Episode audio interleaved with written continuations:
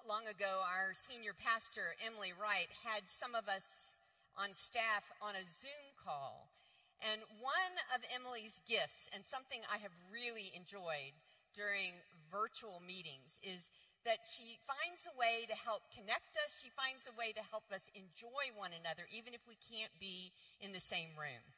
And this particular day, with a kind of mischievous smile on her face, she said, Now, what I want you all to do is to share one guilty pleasure that you've had during COVID. One guilty pleasure. Now, don't get too excited. We're still a church staff, okay? But, but we began to share and we had some fun. And I decided that during this sharing, I would kind of admit an obsession that has kind of taken over my life during COVID. I decided that I would admit my obsession about some reality TV shows. Now, not just any reality TV shows. These are reality TV shows about zoos. Now, when I say that I'm obsessed with these, I am not kidding. It started innocently on National Geographic when I found this show about the Columbus Zoo called The Secrets of the Zoo. And then that led to me paying for Discovery Plus so I could find those other zoo shows. And soon it was the Tampa Zoo. And after the Tampa Zoo, it was the Cincinnati Zoo. And then one of my favorites, the Sydney Zoo, the Secrets of the Zoo Down Under. And then finally, at this point, I'm still watching the Bronx Zoo. Now, I want you to know these shows have multiple seasons. And in each season, there are multiple shows. And that day with the staff, I admitted that almost every night, my husband Al and I watch 30 to 40 minutes of one of these shows right before we go to bed. And I admitted to them that instead of saying, Hey, are you ready for bed? We've started saying, Are you ready to go to the zoo? I admit, I actually admitted to them that Alan and I are thinking about vacations now, planning vacations to go see some of these zoos. Now, like you, my friends on staff really thought this was funny. They got a good laugh. I think they needed a good laugh, but I think the idea of two grown adults using zoo reality shows to relax before bed just kind of gave them the giggles. And later that day, as often happens, I began to think about it. I actually thought about it for the first time. Why? Why had Al and I traded the evening news or the Tonight Show for reality shows about world class zoos? What's going on? And that's when it dawned on me. It wasn't because of the cute and interesting animals, though there were plenty of those. And it wasn't because of a great storyline or plot, though I will tell you every episode has at least five really good storylines in it. No, we fell into this routine. We were attracted to these shows because of the keepers. The keepers who watch over and protect the animals. The keepers who care for babies when their mamas won't. Who care for herd animals when they don't have a herd who care for birds who can't fly and otters who can't swim and, yes, kangaroos that can't hop, who care for species that are endangered or almost extinct. The bottom line these zoo shows are stories of hope hope for individual animals, hope for whole species, maybe even hope for our world. So every night before sleep, we escape into a world where animal keepers keep hope alive for animals that wouldn't stand a chance often in the wild. Hope. Who among us couldn't use a dose of hope each night, right? Hope that isn't an intellectual exercise, but hope that lives, that breathes, that acts. Hope that is hands on, living hope. Living hope is one of the gifts of our faith, and it's going to be the focus of our worship and sermons for the next few months. So let's begin. Will you pray with me? Gracious God, we come to you as always in need of your presence and power. And this day we come aware of the need for hope. So speak to us once again through your word and teach us of hope that lives and acts. Amen. Hear these words from the letter of 1 Peter. Blessed be the God and Father of our Lord Jesus Christ. By his great mercy, he has given us a new birth into a living hope through the resurrection of Jesus Christ from the dead, and into an inheritance which is imperishable, undefiled, and unfading, kept in heaven for you, who are being protected by the power of God through faith for a salvation ready to be revealed in the last time. In this you rejoice, even if now for a little while you've had to suffer various trials, so that the genuineness of your faith, more precious, more precious than gold, that through perishable is tested by fire and may be found to be uh, in result in praise and glory and honor where Jesus Christ is revealed. Although you have not seen him, you love him. And even though you do not see him now, you believe in him and rejoice with an indescribable and glorious joy. This is the word of the Lord.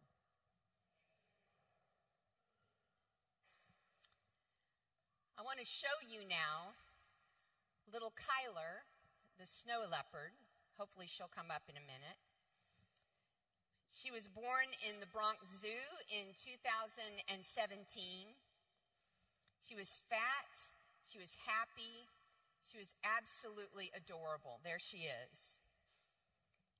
But after her birth, the keepers noticed right away that something was wrong. Something was wrong with her little hind legs. She couldn't walk. She couldn't crawl. Her little legs kind of splayed out behind her. She looked a little bit like an otter trying to get around. It was very, very weird.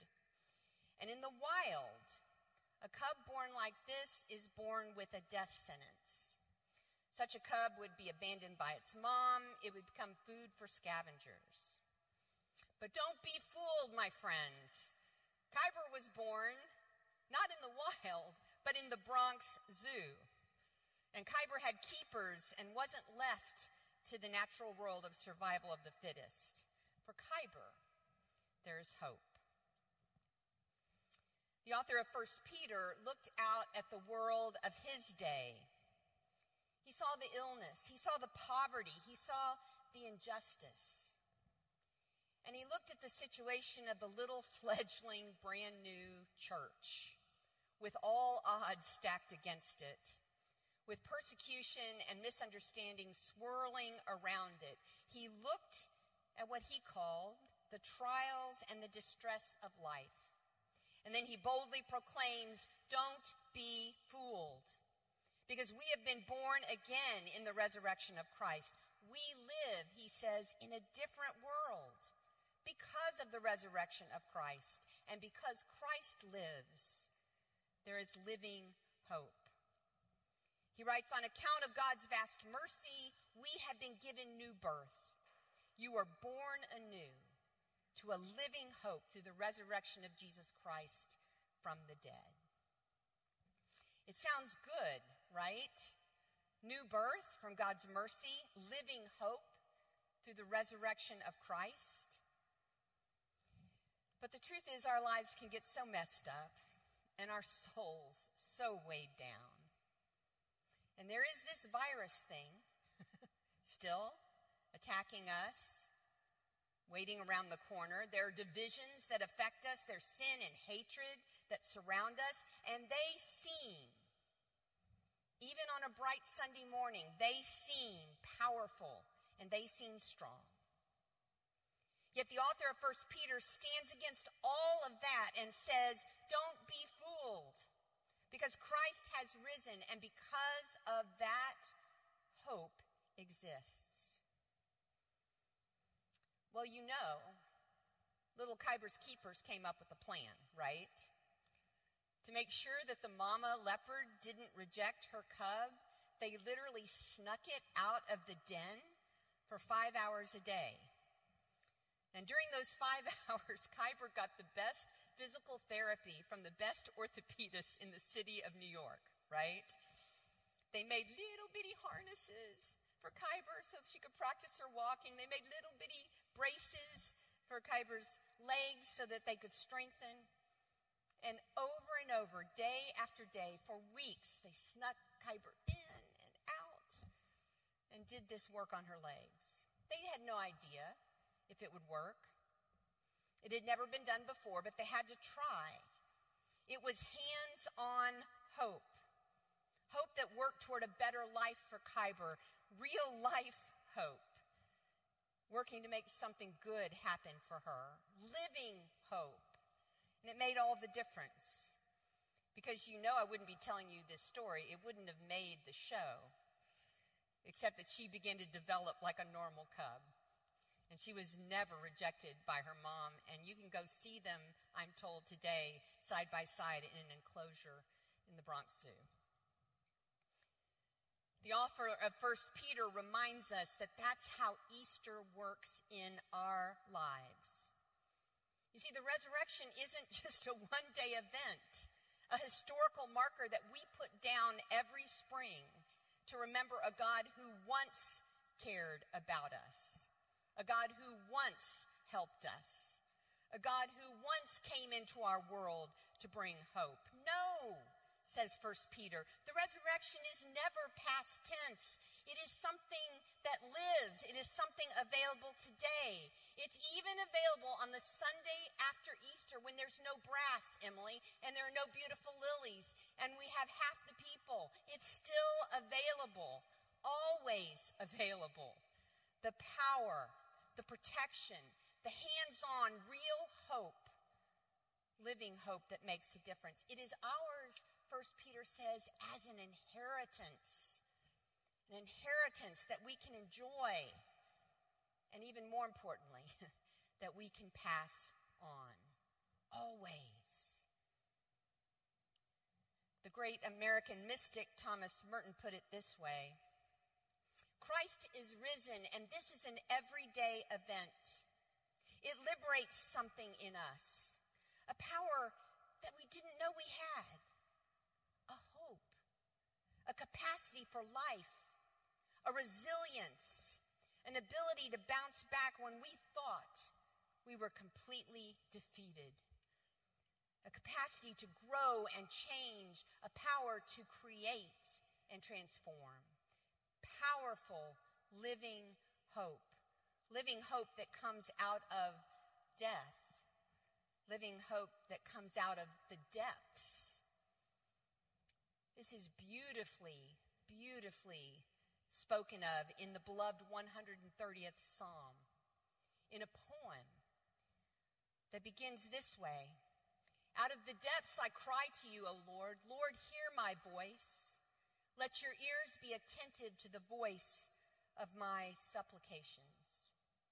This is a person of faith in the depths who's come to the end of her own ability, her own happy, positive thoughts. There's no denial here, only an honest and pure cry from the person of faith. And then we witness three miraculous things in this beautiful psalm. First, that the psalmist knows who to cry to.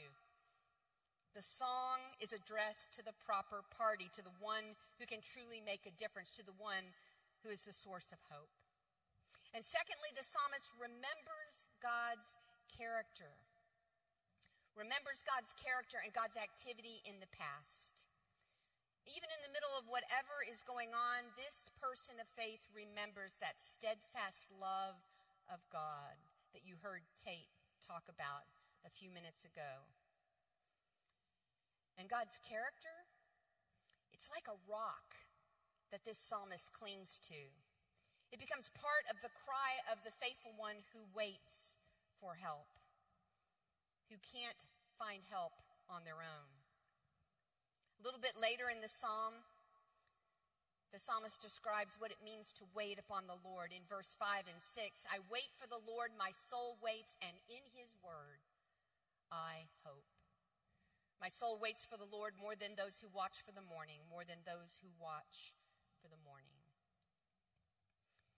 In ancient times, night watchmen would sit facing the eastern sky. You can't blame them, right? They were straining for signs of the dawn, signs that the long night would come to a close. These watchmen knew that the dawn would come, right? It happens every morning, but but in the long hours of sleepless night when animals prowl and when enemies can be imagined in the gloom, the first hint of light always lightens the spirit as well. And so the psalmist writes, I will wait and I will watch. I will scan the horizon for God's intervention, God's activity, God's help, for hope. And in this waiting, in this scanning, in this knowing God, hope is born. Real hope, living hope. I wait for the Lord. My soul waits, and in his word I hope. Living hope. Friends, we don't manufacture hope. We, we don't give it to each other. We can't store it from one moment to the next or transfer it from one situation to another. Hope is literally born by the grace of God. It's born in unlikely places. It's born where there seems to be little room for its brightness. And it comes as a precious gift from God.